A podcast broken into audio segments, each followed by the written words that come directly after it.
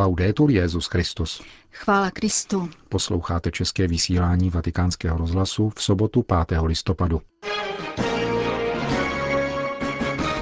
Římský biskup přijal na zvláštní audienci širší rodinu Habsburků, kteří přijeli do Říma v rámci svatého roku milosrdenství.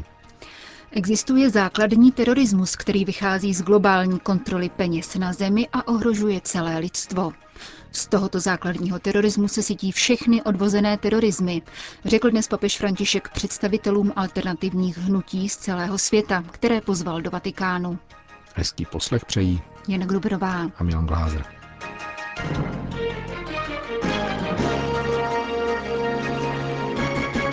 Zprávy Vatikánského rozhlasu. Vatikán. Papež dnes dopoledne přijal na zvláštní audienci členy rodu Habsburků. Početnou skupinu, tvořenou 300 osobami z několika rodin tohoto rakouského rodu, přijal římský biskup v rámci jejich pouti ke svatým branám věčného města. Těší mne, že vás mohu přijmout u příležitosti tohoto svatého roku na vaší pouti, kterou jste chtěli vykonat společně jako rodina.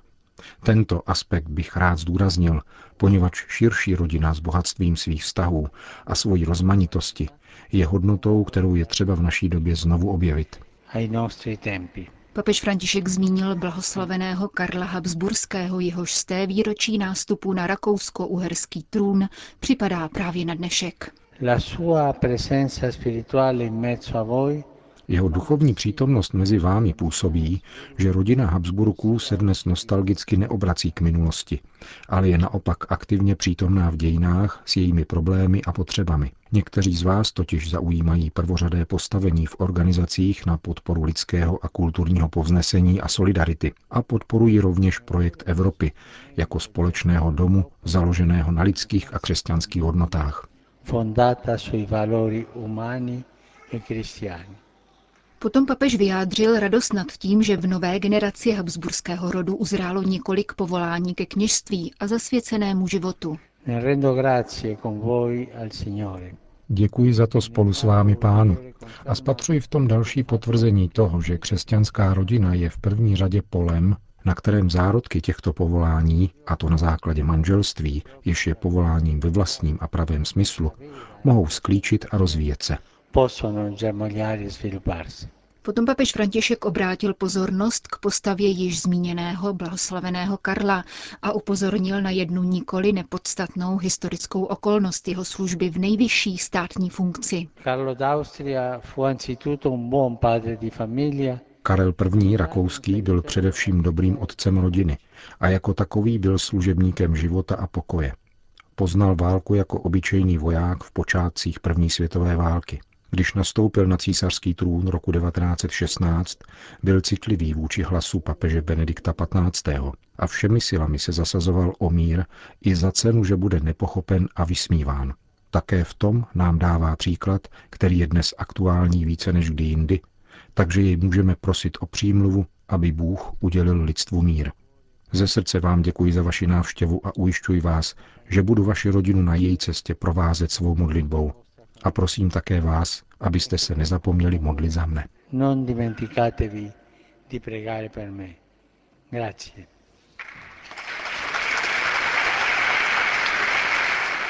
Končil papež František svoji promluvu na dnešním setkání s rodinou Habsburků.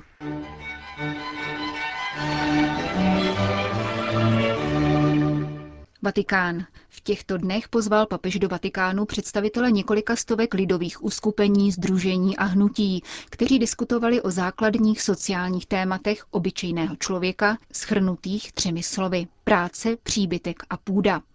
Je to v pořadí již 3. setkání na této úrovni. Naposledy se konalo loni během návštěvy papeže v Bolívii. Drtivou většinu 5 000 účastníků netvořili politici.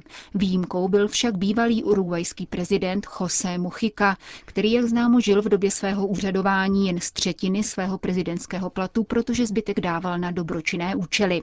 Papež jako obvykle při těchto příležitostech pronáší zásadní, ale i obsáhlé promluvy. Z jeho téměř hodinového projevu, častokrát přerušovaného potleskem, můžeme proto vybrat jen několik ukázek. Věřím, že náš dialog spolu s úsilím mnoha milionů lidí, kteří každodenně po celém světě pracují ve prospěch spravedlnosti, už zapouští kořeny, prohlásil v úvodu papež František a pokračoval. Toto klíčení je však pomalé. Jako každý zrod vyžaduje svůj čas a ohrožuje jej rychlost destrukčního mechanismu, který působí opačným směrem. Existují tu mocné síly, které mohou neutralizovat tento proces dozrávání, který by byl schopen odsunout finanční primát a opětovně do středu umístit člověka. Ono neviditelné vlákno, o kterém jsme mluvili v Bolívii, ona nespravedlivá struktura, která propojuje veškeré vyloučení, jimž trpíte, se může upevnit a proměnit se v bič, existenciální důtky, které jako ve starozákonním Egyptě zotročují, zcizují svobodu, na některé nemilosrdně dopadají a jiné trvale ohrožují, aby porazili jako dobytek každého, na koho ukáže finanční modla. Kdo tedy vládne? Peníze. Jak vládnou? Bičem strachu, nerovnosti, hospodářského, sociálního, kulturního a vojenského násilí, které vyvolává stále větší násilí v rostoucí a zdánlivě nekonečné spirále. Kolik bolesti, kolik strachu. Existuje tu, jak jsem nedávno řekl, základní terorismus, který vychází z globální kontroly peněz na zemi a ohrožuje celé lidstvo. Z tohoto základního terorismu se sytí všechny odvozené terorismy, jako narkoterorismus, státní terorismus a onen typ terorismu, který někteří chybně nazývají etnický nebo náboženský. Neexistuje žádné teroristické náboženství ani národ. Je pravda, že na všech stranách existují malé extremistické skupiny. Avšak terorismus začíná tehdy, když vyháníš pryč zázrak stvoření, muže a ženu, a na jejich místo stavíš peníze. To je teroristický systém. Téměř před 100 lety Pius XI. Předpovídal vzestup globální hospodářské diktatury, kterou nazval mezinárodním finančním imperialismem. Aula, v níž se nyní nacházíme, nese jméno Pavla VI. Právě on před necelými 50 lety odsoudil nový a nepřípustný faktor hospodářské nadvlády z důsledky v oblasti sociální, kulturní i politické. To jsou tvrdá, avšak spravedlivá slova mých předchůdců, kteří zpytavě pohlíželi na budoucnost. Církev a proroci o tom vypovídají už tisíciletí, avšak dnes, kdy popisované jevy dosahují nevídaného rozměru, velmi pohoršuje, že to po nich opakuje také současný papež. Sociální nauka církve jako celek a učení mých předchůdců se bouří proti modle financí, která panuje, aniž by sloužila, tyranizuje a terorizuje lidstvo. Žádná tyranie neobstojí, pokud nevyužívá náš strach. Z toho plyne skutečnost, že každá tyranie je teroristická. Když tento teror, který byl zprvu rozséván na periferiích, při masakrech a pleněních, útiskem a nespravedlností, vypukne také v centru, ve formách různého násilí, dokonce i podlých atentátů vzbuzujících nenávist, rovněž občané, kteří si dosud uchovali některá práva, jsou pokoušeni falešným bezpečím fyzických nebo sociálních zdí. Zdí, za které se někteří uzavírají a které jiné vyhošťují. Na jedné straně obezdění a zastrašení občané, na druhé vydědění, vyhoštění a ještě zastrašenější. Je snad toto život, který Bůh Otec zamýšlí pro své děti? Strach se přiživuje a manipuluje se s ním. Strach, kromě toho, že je výhodným artiklem pro obchodníky se zbraněmi a smrtí, nás totiž oslabuje, destabilizuje, ničí naši psychologickou a duchovní schopnost obrany. Umrtvuje nás při pohledu na utrpení druhých a nakonec nás činí krutými. Když slyšíme, že se oslavuje smrt mladého člověka, který si možná pomýlil cestu, když vidíme, že se dává přednost válce před mírem, když si všímáme šíření xenofobie, když konstatujeme, že se rozmáhá nesnášenlivost, za veškerou touto zdánlivě mohutnějící krutostí chladně vane strach. Prosím vás, abyste se modlili za všechny, kteří se bojí. Modleme se, aby jim Bůh dodal odvahu a aby v tomto roce milosrdenství obměkčil naše srdce. Milosrdenství vůbec není jednoduché. Vyžaduje statečnost. Proto nám Ježíš říká, nebojte se. Protože milosrdenství je nejlepším lékem proti strachu. Mnohem lepším než antidepresiva a anxiolytika. Mnohem účinnější než zdi, mříže, alarmy a zbraně. A je zadarmo, protože je to boží dar. Drazí bratři a sestry, všechny zdi se zřítí, nedejme se oklamat. Jak jste řekli, budeme nadále pracovat na budování mostů mezi národy, mostů, které nám umožní strhnout zdi vydědění a vykořisťování. Vzdorujme teroru láskou. Enfrentemos el terror con amor.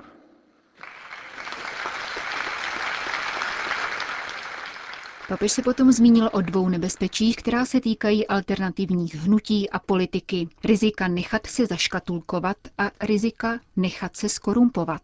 Ke druhému z těchto rizik řekl.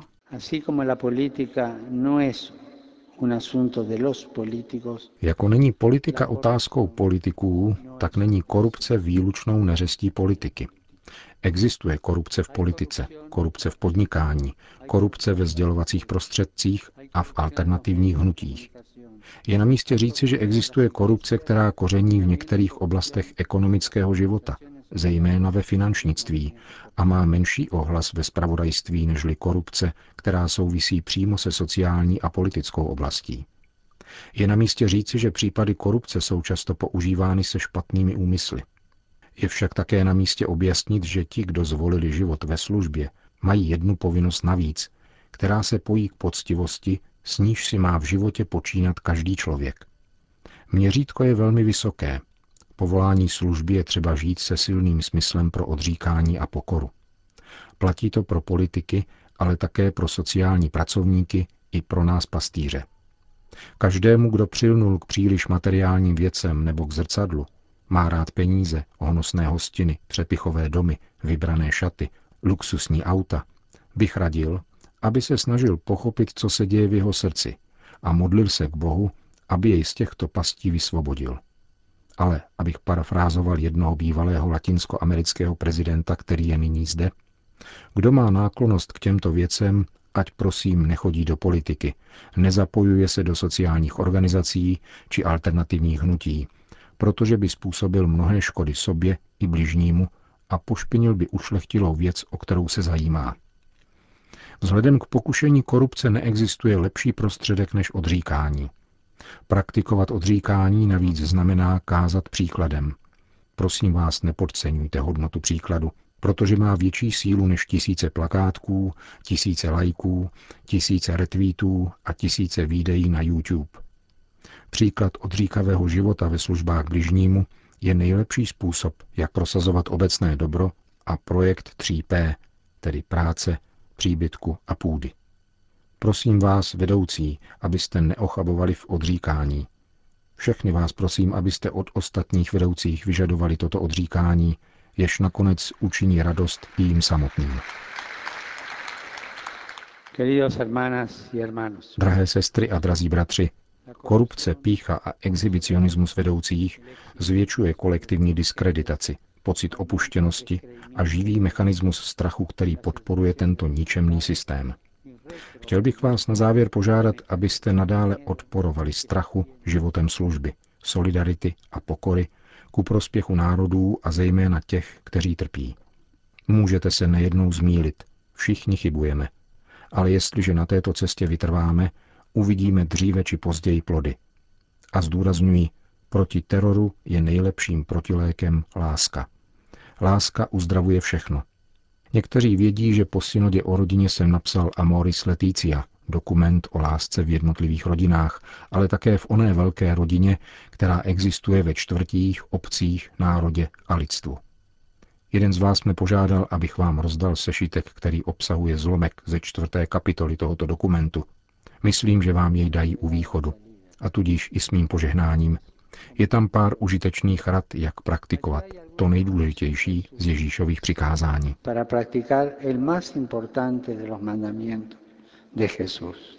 Řekl papež v závěru své promluvy pro představitele několika stovek alternativních uskupení, sdružení a hnutí.